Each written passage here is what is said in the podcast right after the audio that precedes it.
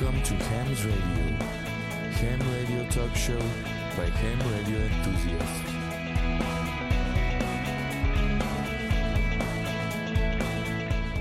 皆さんこんばんは。ハムのラジオの時間です。ハムのラジオはアマチュア無線化によるアマチュア無線の番組です。今日の相手は JR3QFB39 とはい、JR2KHB 須田と、はい、JG1ITH リオと、はい。JA1WTO 吉原です。よろしくお願いします。よろしくお願いしますよろしくお願いします今日の話題ですけれども、厚紙アンテナということでお送りいたします。それでは最後までお付き合いください。この番組はきっと人生はもっと楽しい無線従事者免許のアドバイザー QCQ 企画の提供でお送りします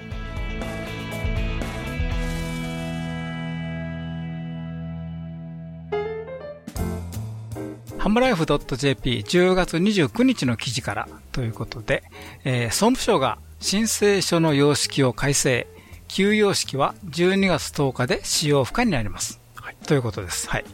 あの、去年の12月にね、総務省が無線局免許申請書等の様式改定ということでね、行いました。え旧様式の申請書ですね。これは使用期限は今年の12月10日までということでね、もう、えー こん今年中というよりもね、もう12月10日で終わるという、なんか中途半端な日なんですけど、はい。えーそのそれに伴いましたね、JAL としてはもう現在販売している申請用紙の販売を終了しました。はい。ということです。はい。えー、まあ、特に差し障りはないと思うんですけどね。そうですね。あの、ダウンロードの手間が増えますけど、買いに行く手間が減りますから、はい お金も払わなくていいいはい。いんじゃね。ないですかね。はい。ということでございます。はい。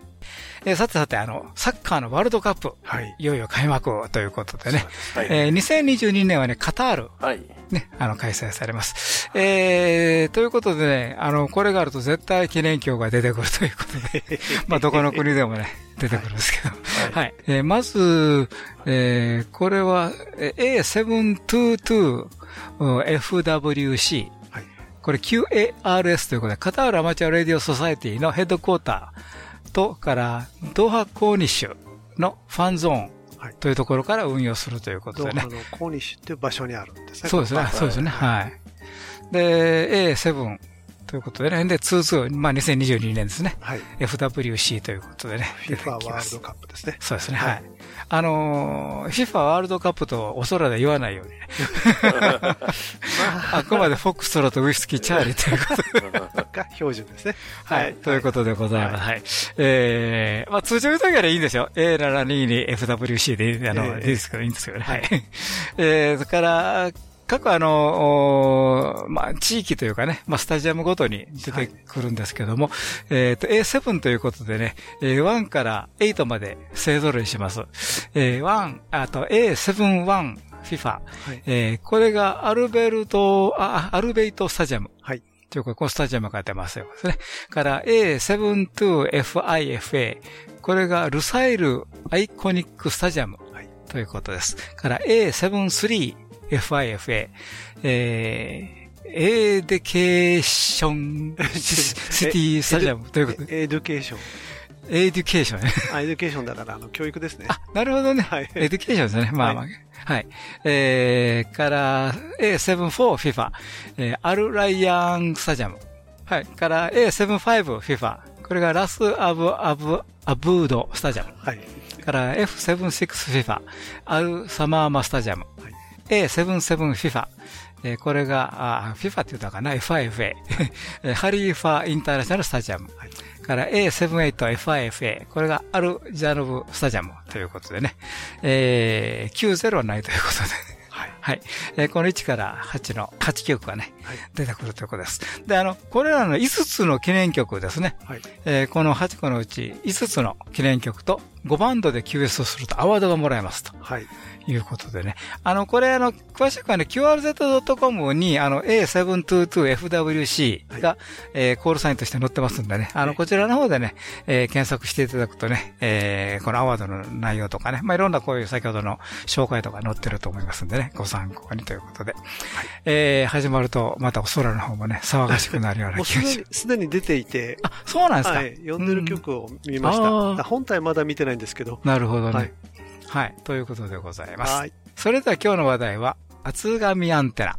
ということでね、お送りいたします。それでは最後までお付き合いください。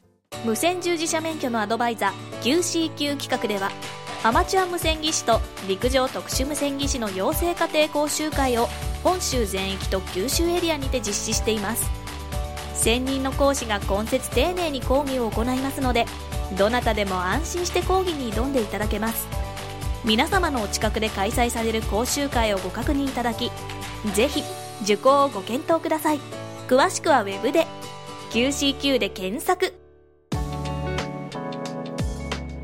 はい。ということで、えー、さてさて今日のお題は厚紙アンテナということで、はい、えー、紙でアンテナできんの？という はい。ということでね、早速ですけどもね、えー、これ、ね、須田さんの方がね、ご用意していただいているということで。そうなんですよ。ね。アンテナといえばディレクターというね、あのまとまことしやかな噂があったとかなかったとかありますけど、そそろそろ世代交代ということでよろしくお願いします。いやいやいや。なんか段ボールはあの、えー、っと4分の1波長に切って2つダイポールにそんなことはないかダンポールになっちゃいますけどね。ダンポールね。あのー、まあ、厚紙なんて、まあ、当然ね、厚紙は、あの、紙ですから、電波、はい、あ、電気は通さないわけですけども、はい、厚紙をですね、こう、なんていうんですかね、形ず、なんていうんですか、アンテナの形を支える部材として使おうと。あ、なるほどね。いうことですね。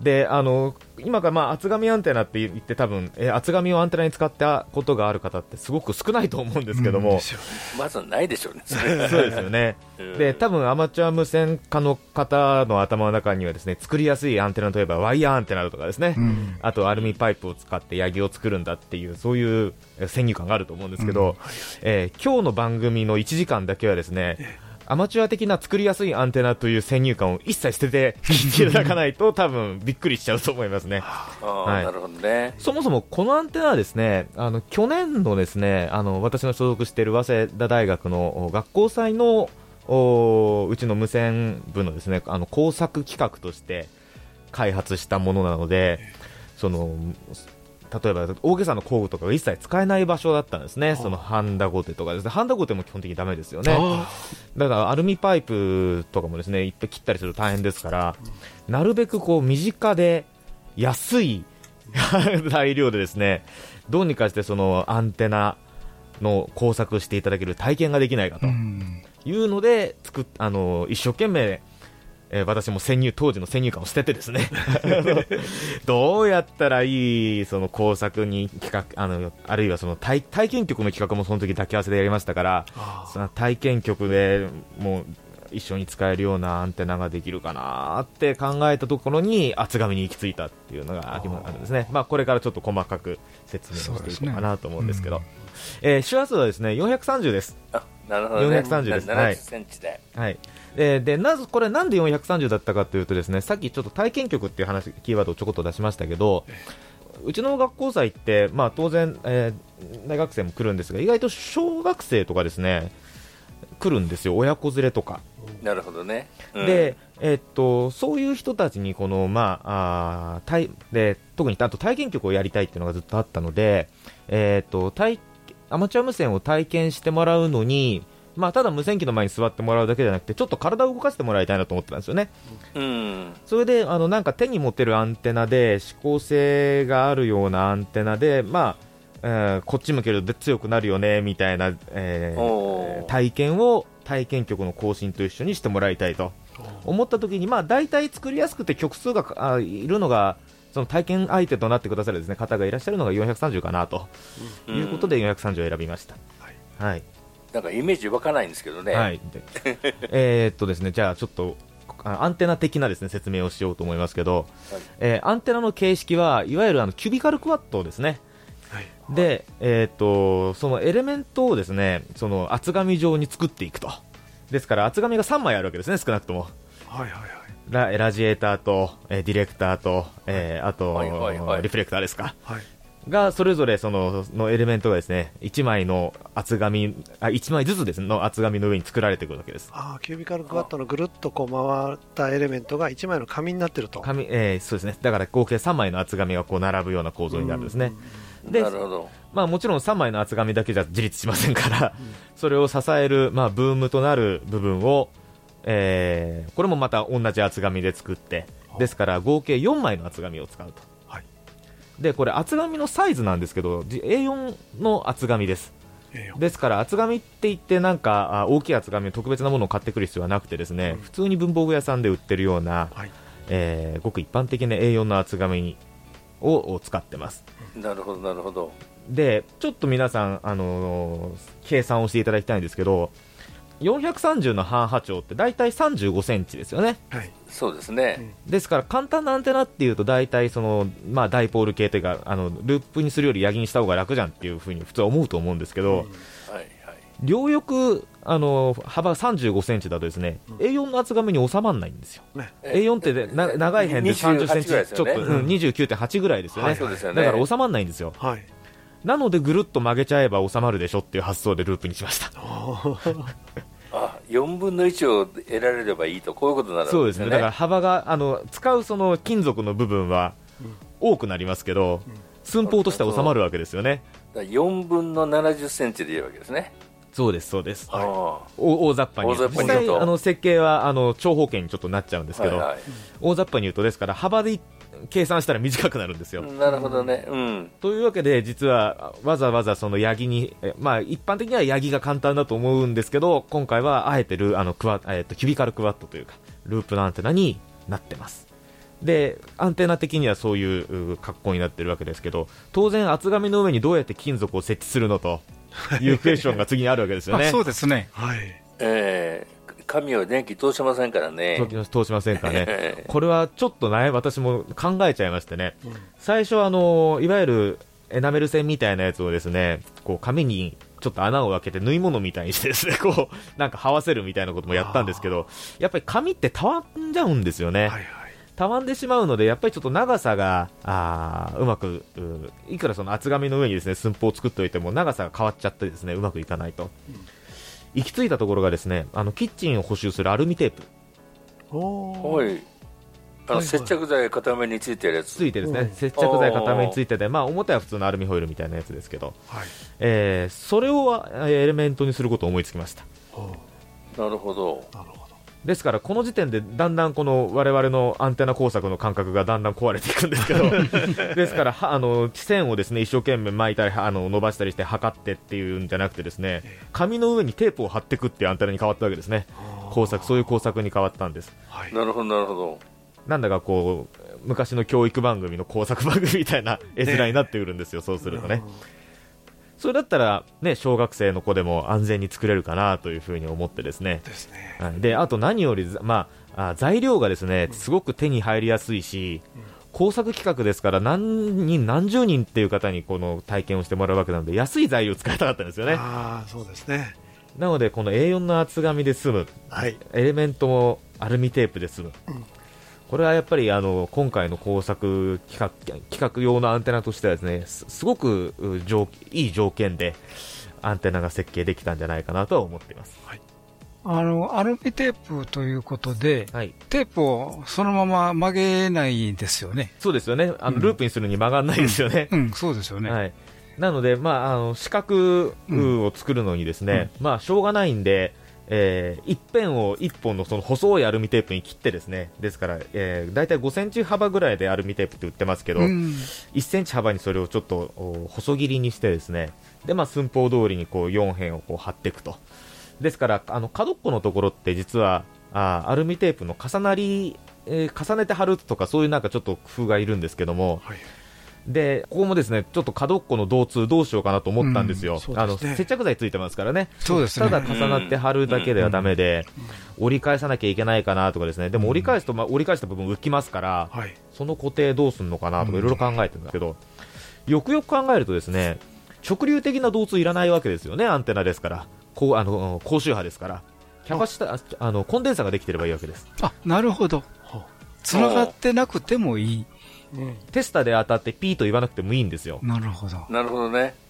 ですから、高周波的につながってりゃいいとこういうこと繋がってればいいんでですすね。で、うんそこの角っこのですね、アルミテープの寸法とかを計算してですね、角っこただただ貼り合わせただけで、どのぐらいの容量になるのかなって計算したんですよね。はいはいはい。そしたらですね、あれですね、その接着テープの厚みとアルミの面積で、計算できますよね。これあれば。あと誘電率分かればね。まあ、接着剤の誘電率ざっくりこんぐらいかなとか見積もってですね、うんえーそれからもうアルミテープのデータシート、アルミテープのデータシートなんて普通見ないんですけど、はい アルミ箔どんぐらいの厚さで接着剤どんぐらい乗ってるんだっていうのを見てですね、計算したんですよ。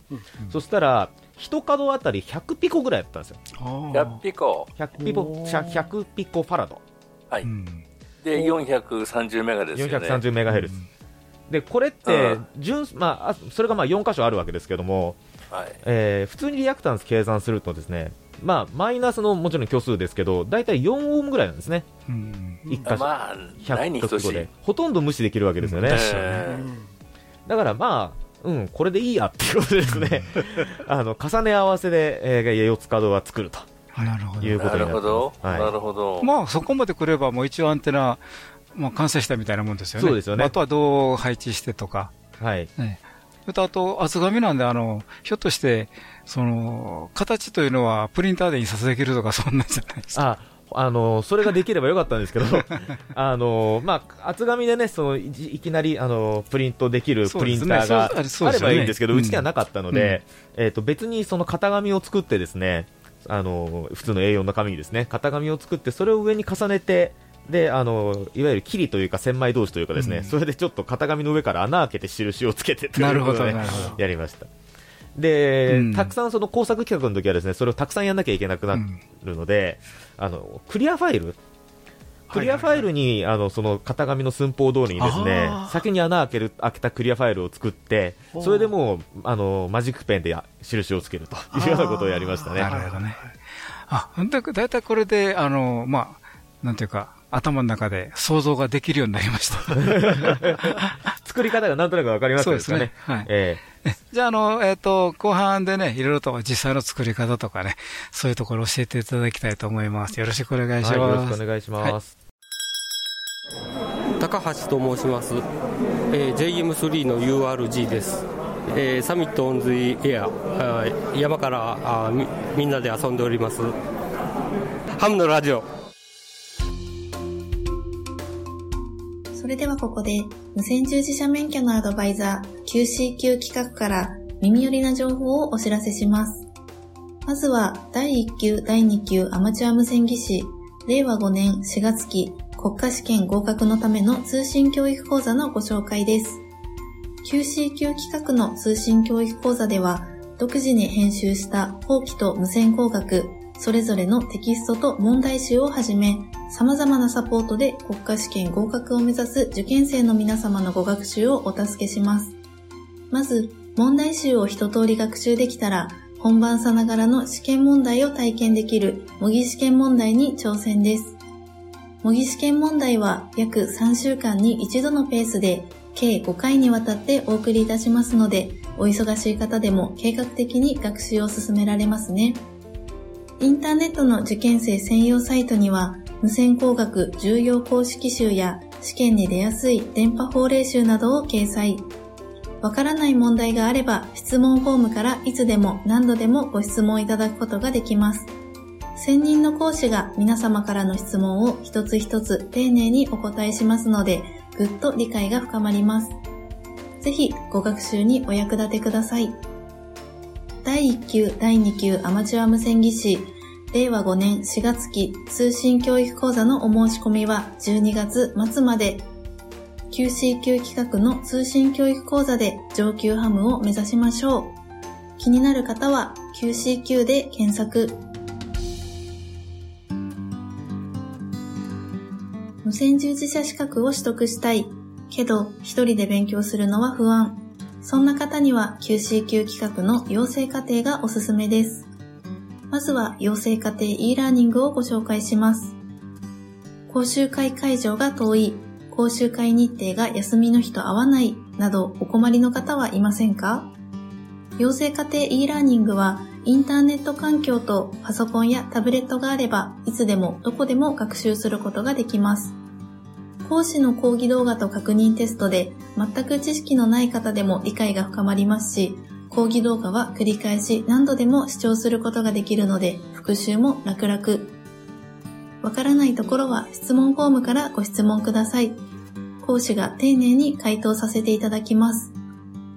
最後の修了試験はお近くのテストセンターで受けることができます。テストセンターは全国に300カ所以上。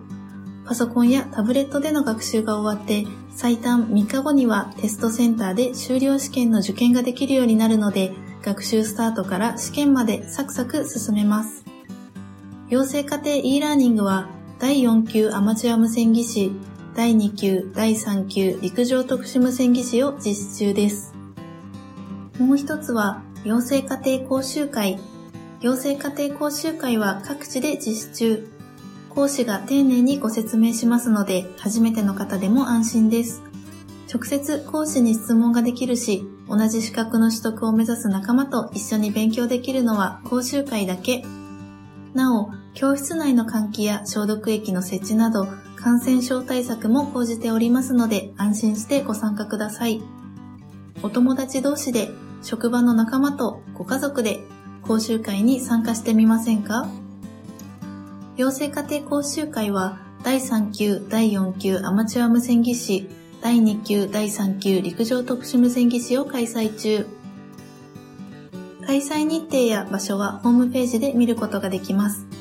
新しい日程も続々更新中です。ホームページからの資料請求も受けたまわっております。お気軽にお申し込みください。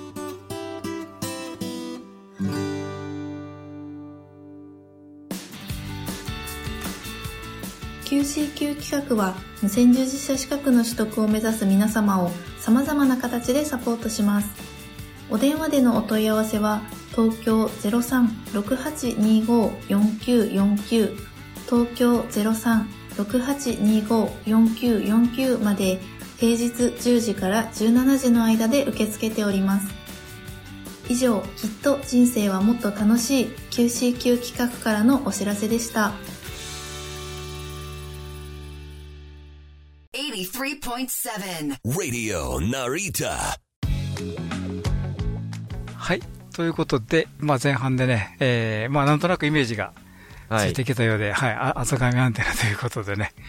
アマチュア的にはあのキュビカルクワットなんですけどね、うんそのそうですねエレメントの実現方法が厚紙なんだとはい。いうことです。だから実際にこの厚紙アンテナのね、まあ開発した、まあ経緯とか、はい開発した、ちょっと順番立ててってなるのかな。そうですね。うん、ちょっと教えていただけますか。はいまあ、あのさっき言った通りですね、まあ、あの必要となる、まああーまあ、設計にあたっていろいろ要件があるわけですけども、うんまずあの最初、今言いましたようにその工作企画としてですね学校祭の工作企画に、えーしようというところだったんでまずその安全性ですね、でそれは作る時の安全性もそうですしアンテナが完成した後の安全性もあるんですよね。うん。でもですからその針金とかを使えなかったっていう理由はそこにも実はあるんですけども、あのなんか針金の出っ張ってるところがあるとあの目に入っちゃったら危ないですからね。えー確かにね。で、えー刃物もなるべくカッターとかを使う場面が多いとやっぱり小さいお子さんだとね、えーちょっと大変だったりするので、まあハサミぐらいでなんとか机の上でで、まあ、必要なものは下ごしらえできるぐらいっていう感じで、えー考えました。それが一つの安全性っていう部分はすごくこう実は考慮している部分です。であと先ほもう一個あの先ほど言ったのはあの安い材料で作れると。それから、えー材料がですねとすごい特別なお店で売ってるんじゃなくてですねどこあの街のどこでも買えるようなですね、えーうん材料で作るということですね。同軸を除いてどのぐらいの値段なんですか、1個あたり。あー計算しなかった数十円。ですけど、いや数十円ってことはない、あ数十円かな、ちょっとですよね、実際使まあ、う分100円いかないんでしょうね、ちょっと計算してないですけどね、ねうん。ええ。すみません。ちょっと昔、去年計算したような気がするちょっとどっか行っちゃいましたが、でもまあ100円ぐらいです ええね。と100円ぐらいですね。なるほど。あの何せ主成分がなんだったら100円ショップで全部揃いますからね、いまあ、1個だけ作るんだったら、なるほどね。でアルミテープなんかもう巻きで、ね、500円とかそういう世界ですからね、そうですよね。ええ。1個あたりはやっぱり安いですね。めちゃくちゃ安いですね。えはい。あのいかんせんそのふつあの数十個単位でですね作る材料を用意しなきゃいけなかったので。あなるほど、なるほど。ええこれはもういろいろこあの悩みました。で、まあ、厚紙とアルミテープっていうのはかなりいい材料だったんじゃないかなというふうに思います、で3つ目にですねあのさっき体験局というキーワードを何回か出してますけどもこれを使ってですね実際に体験更新をしてもらおうということを思ってたんですね小さいお子さんが実際にこのアンテナを手に持って無線機で、えーこのアンテナを使って更新をしてもらうとでそのためにやっぱりアンテナがですね送信に耐えるっていうことが非常にいい一つのポイントになってて、えまあ、つまり SWR をある程度下げなきゃいけなかったんですよね。うんで、うん SWR を下げるためにはですね、もちろんその設計という意味でもそうなんですけど、えっ、と、再現性ですね。誰が作っても同じ寸法で作れるっていうことが、あーやっぱり大事でですね、はいそれも実は厚紙とアルミテープのすごいメリットなんですよね。うんテープですから、寸法通り貼っちゃえば絶対その後ずれませんから。なるほどねえ。うんあのそういう意味もあります。でそれからアンテナとしての性能という意味ではですねあの指向性をやっぱり体験してもらいたかったので、やっぱりちゃんとビームがビームというかですねパターンが出ることでアマチュア的にはよくあのゲイン最大でいろいろ考えますよね。あの正面のゲインがなるべく大きい方がいいとかいろいろ言うんですけど今回はですね FB 比を大きくするように作ってます。うん。あの MMNA とかでよ遊んでらっしゃる方はよくあの FB 比と最大限がなんとなくトレードオフになるなっていうことがなんとなくお分かりかなと思うんですけども、あの今回はフロンあの指向性のそのある角度での最大利得じゃなくてですねフロントバックので見たときにフロントがあのちゃんと大きくなる。ですから、えー逆に言うとですねビームのその半近くっていうんですかね、ビームの角度はすごく広いです。ですから、ビームアンテナとしてのそのアマチュア的なあ性能というよりかは、あー前後ろのですねちゃんと前に電波が飛ぶんだよっていうのを分からせるための設計にはしてます。うんはい、それがまあ一つの、おまああせまあ、これはもちろんそのあー寸法によってですねいろいろ変えることはできるんですけども、まあ、今回は FB 比重視という設計になってます。はい。はい。で、あのそれが終わったらですねキュービカルクワットって形も決まったので実際にじゃあシミュレーションとかしてですね、えー計算をするんですけど、まあ、私はあの普段 MMANA をよく使ってるんでですね MMANA で計算しようとしたんですが、一つ問題があったんですよ、はい。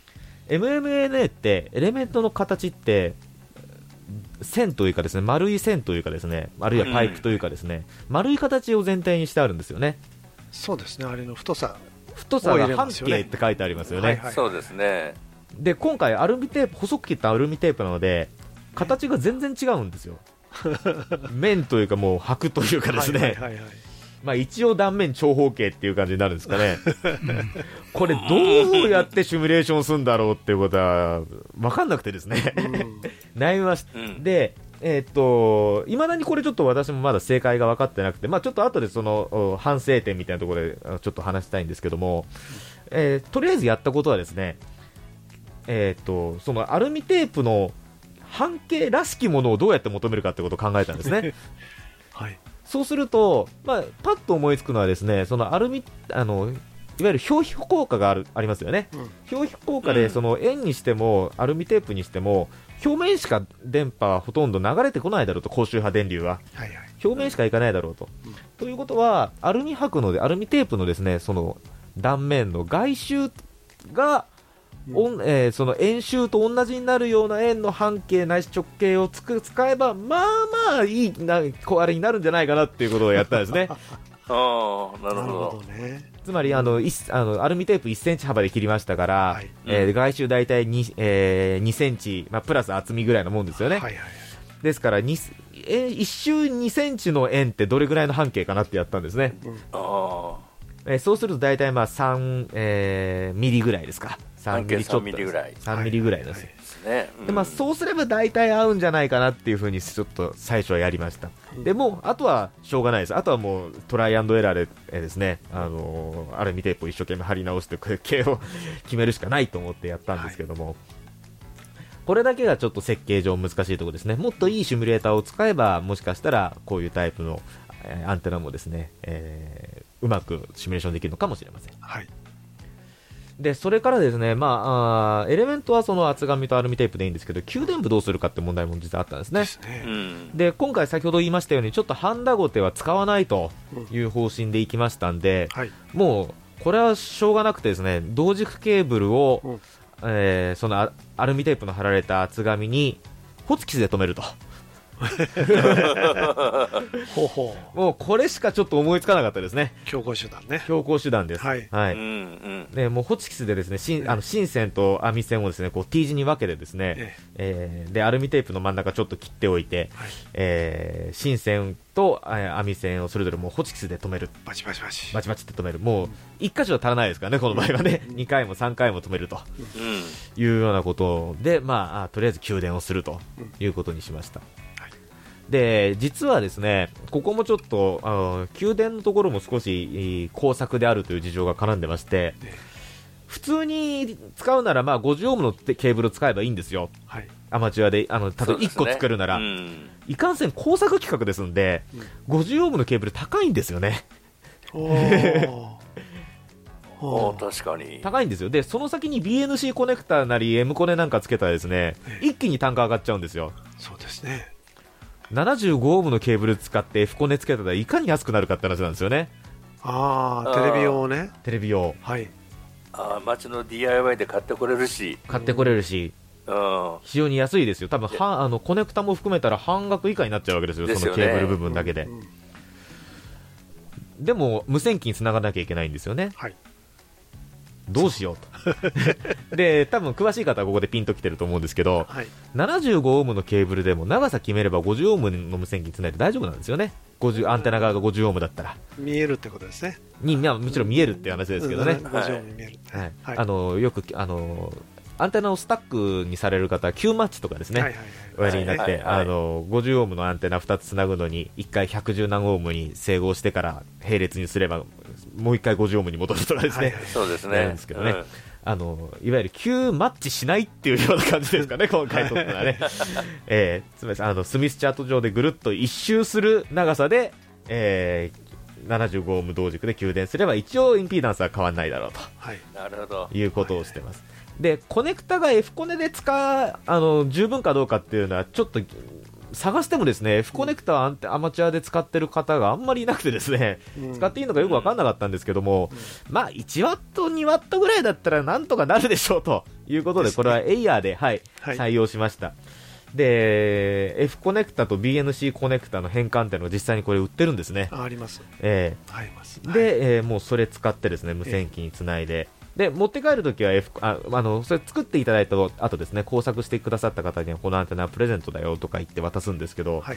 その時は F コネクタで渡してですねこれテレビにつなぐとテレビも映るよとか言ってですね、確かにね。えーはい。渡せるなとか言ってですね、はい。なので75オームと F コネクタと、うん。で75オームは、えーまあ、短縮率があって、うん。えーありあるのでちょっとややこしいですけども、えーにえーっとえー、2, 分2分の1波長の整数倍ですか、2分の1波長の整数倍かける短縮率ですね。はい。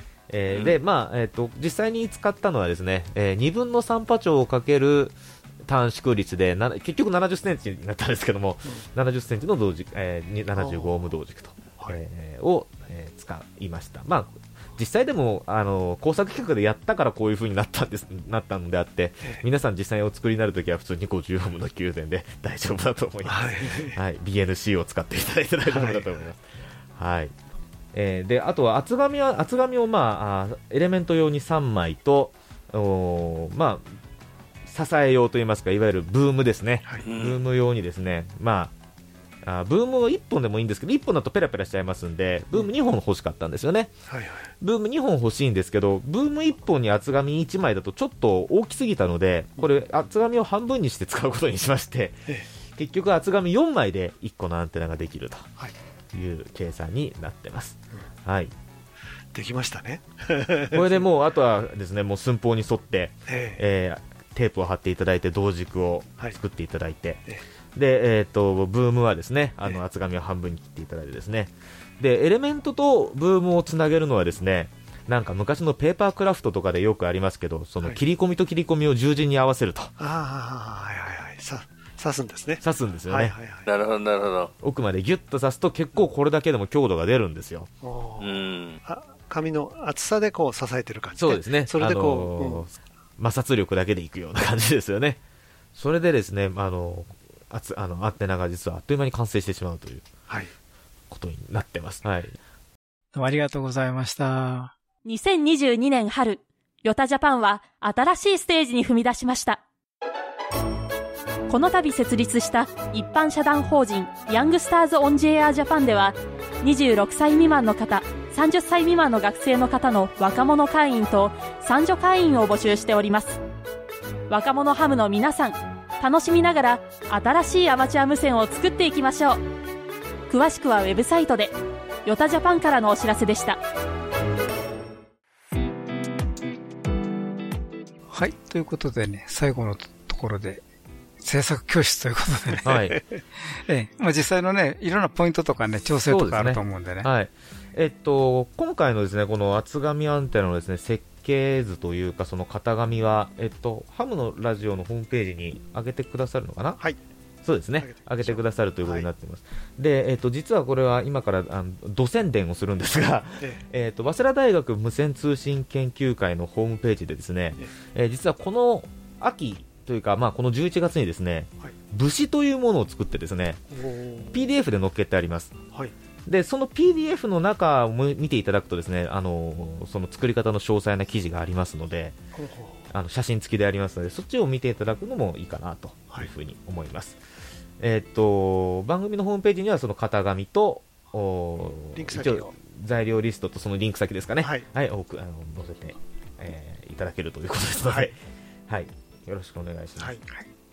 で、えー組み立てのポイントはですね、あの、まずですね、えー型紙に合わせてちゃんと印をつけるっていうのがまず一番大事なんですけど、あの、それが終わったらですね、いかにその綺麗にアルミテープを貼るか、これにつきますね。これにつきます。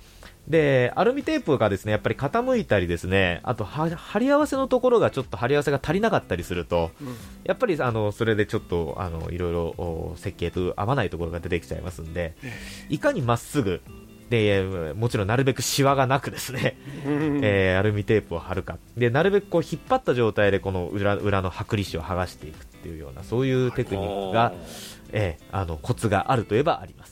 あとはですね、えーそうだな、同軸ケーブルの配置もですね、やっぱりちょっとホチキス止めっていうところがちょっとやっぱりえー接触不良が起こりやすいので、えーしっかり、えー2、3回、それからあー止めた線をあのちょっと折り返していただくとかですね、接触不良が起こりにくい工夫をしていただくのがいいかなというふうに思いますね。はい。ということは、あんまり同軸は太くない方がいいのかな？あ太くない方がいいと思います。あの安い同軸がいいかもしれません。あの今回私が実際に作った時は 3C の同軸を使いましたね。あのさっき言った通りなる75無同軸で作りましたんで、3C の同軸を使いました。ですからまあえー D で作る場合も 3D ぐらいかなという気がしますね。で同軸あとその同軸結構給電点のポイント結構多いんですけども。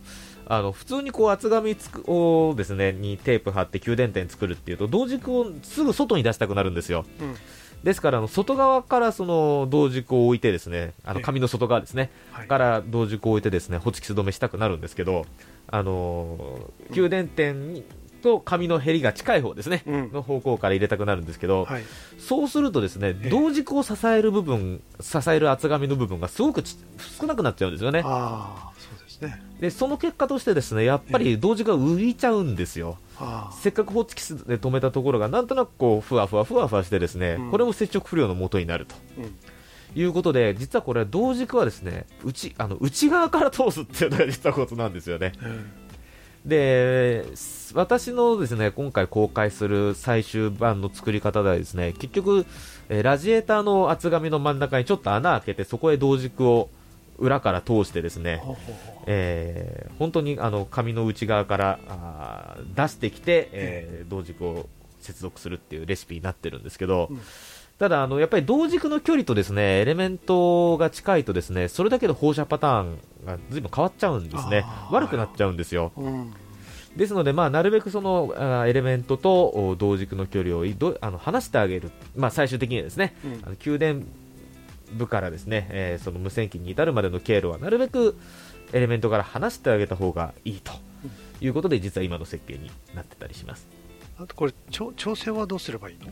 調整はですね、まあ、一番雑にやるならもうアルミテープを貼り直すっていうのが一番雑なんですけど そういうことね。えー今回のその型紙ではですねその真四角にしなくてですね、真ええまあ、真四角っていうか、まあ、四角は四角なんですけど、ちょっとあのひげの部分を作ってあるんですね。ああ、はいあのなんていうのかな、あこれはなんていうんですかね、なんか段ボール箱を絵に描いたときにこう蓋のピロピロの部分が出てるみたいな感じですよね。はいはいちょっと1、2センチその余分あの長辺をあ短ごめんなさい短辺をはみ出してあります。はいで一応そこがまあスタブマッチみたいになってるっていうことですね。そこを長くしたり短くすると一応共振周波数が変わるということにはなってます。はいうんただそれで調整できる範囲ってそんなに大きくはないので、うん大きくそのずれちゃった場合はですね例えばその型紙の出力印刷した時にですねちょっと自動で縮小がかかっちゃってるっていうケースがありえますね。うん。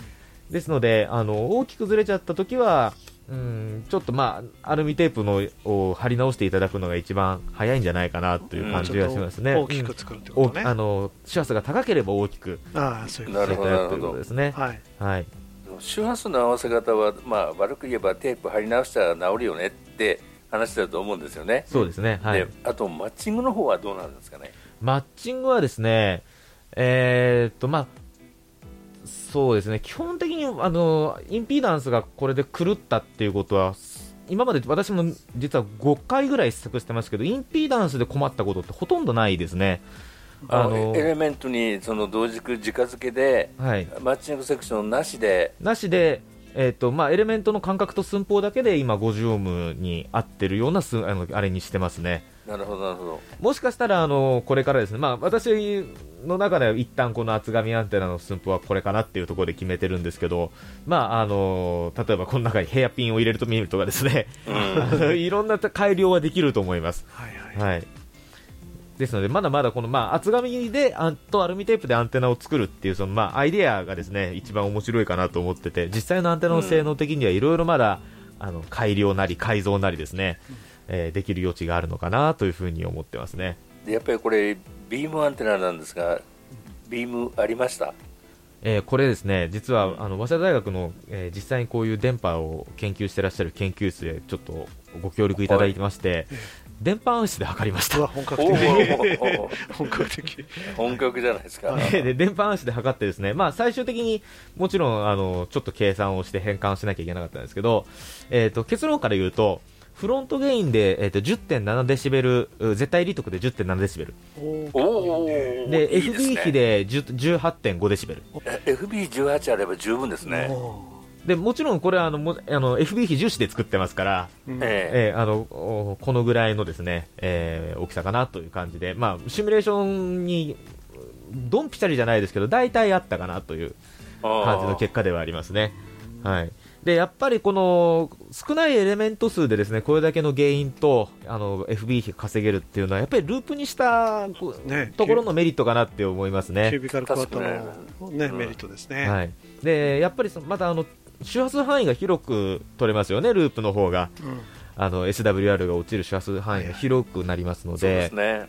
でそれもですね結局工作しやすい要因の一つになってたりするわけですよね。大雑把でもいいわけね。多少大雑把でもそんなにあの怒られないというか 怒る誰が怒るんだって言ったら電波なんでしょうけど、えーあの問題ないっていうのはやっぱりこういうところにおやっぱり結果を見てみるとですねキュービカルクワットにしたあーご利益があるかなという感じですね、あの SWR チャートを見てもですね430メガ帯のアマチュアバンド全部カバー1.5以下でカバーしましたね。おおそれはすごい。すごいな、は10メガあるんだよね1.10メガありますけどね。おまあまあいい結果だったんじゃないかなというふうには思います。はい。はいあとついでにですね、実はこのアンテナ、まあ最初体験局用ですって言ったんですけども、もちろんなんかアマチュアでの運用で使いたくなるのがですね、はい。まあ、あー自然な、よ 欲求なんですそうですね。はい。はい。で、実際に、えーきょ去年のですね、東京 UHF コンテストって、まあ、これ、去年の11月ですので、ちょっとずいぶん前になるんですが、えーにですね、えーこれのアンテナを、えーちょっと近くの公園に担いでってですね、まあ、担いでってったって、あの、全部ばらしてですね、クリアファイルに入れれば持っていけるんですけど、なるほどなるほど。で、ブームのおちょっと真ん中にですね、ちっちゃい穴開けて、カメラの三脚にですね、えーちょっとナットで、えー取り付けてですね、はい。実際にこれ、えーハンディ機で5ワット出して運用しました。5, 5ワット耐えた。えー5ワット入れました。はいはい大丈夫かなと思ってたんですけど、5ワット入れました。はいで、えーまあ、コンテストだったっていうこともありますし、まあ、もちろん UHF ですからあーロケーションによるっていうところも大いにありますけども、その上でですね3時間運用して60更新。おお結構やったね。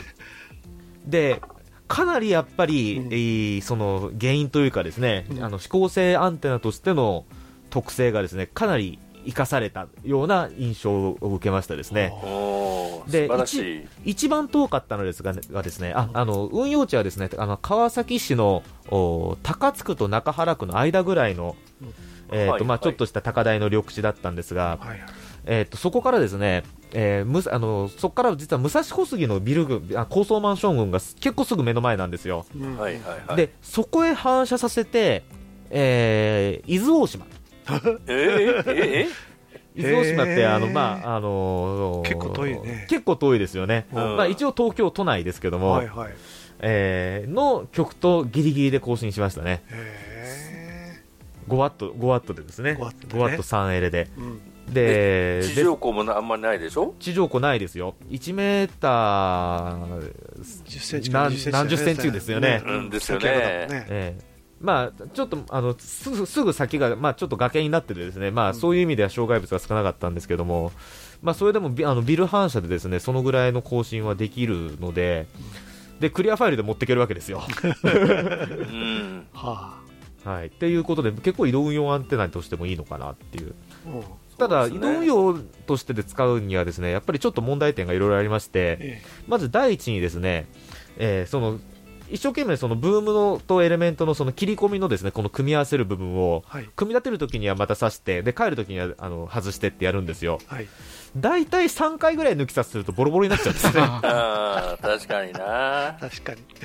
らこれはちょっとそそこの部分だけちょっとなんかセロハンテープで補強するとかなんかちょっと工夫しないとはい。5回も10回も使えるアンテナじゃなくなっちゃうのかなってはい。ただまあそれでもですね材料は厚紙ですから、うん例えばブーム、まあ、エレメントの部分はちょっと大変ですけど、ブームの部分だけ作り直すとかですね、うんすぐできちゃうんですよねそう。ですね。というのを割り切って、はいまあちょっと昨今の SDGs には反するのかもしれないですけど、うん。あのまあブームの部分はちょっと何回か使ったら取り替えるっていうことでもいいのかもしれません。であともう一つはですね、えーっとこれはその時はあんまりあのなかったんですけども、厚紙が3枚、A4 の厚紙が3枚こう縦になって置いてあるわけですよ。はいはい。風が吹くとですね、あすごい煽られるんですよね。あ、なるほど。連打コみたいに飛んでっちゃうわけね。なんかそう、すごい力を受けるんですよ。まあ、あー手で持ってると結構それは大変なんですけどね、うんまあ三脚に置いてると、まあ、ちょっとバタバタしてんな、大丈夫かなぐらいな感じで、はい。まあちょっと SWR は変わるかもしれないんですけどね、うんえーまあそういうもんだなっていう気持ちで、まああー使いましょうという感じはしました。はい。というわけで、まあなんかアマチュア無線で使うアンテナだとは思われないようでですね、うん格好のアンテナだったんですけども。いやー、まあ、楽しそうでした。あの、うん、まさにアマチュア的発想でね。うん、よかったと思います、ね。よかったと思いますけどね。はい。ははいい。どうもありがとうございました。ありがとうございました。無線従事者免許のアドバイザー QCQ 企画では一山二山一陸徳を国家試験で目指す方に向けた通信教育講座を行っています効率よく学習できる教材定期的な模擬試験とピンポイントな解説で受験生の皆様を強力にバックアップします一山二山一陸徳の国家試験を受験される方 QCQ 企画の通信教育講座で合格を目指しませんか？詳しくはウェブで QCQ で検索。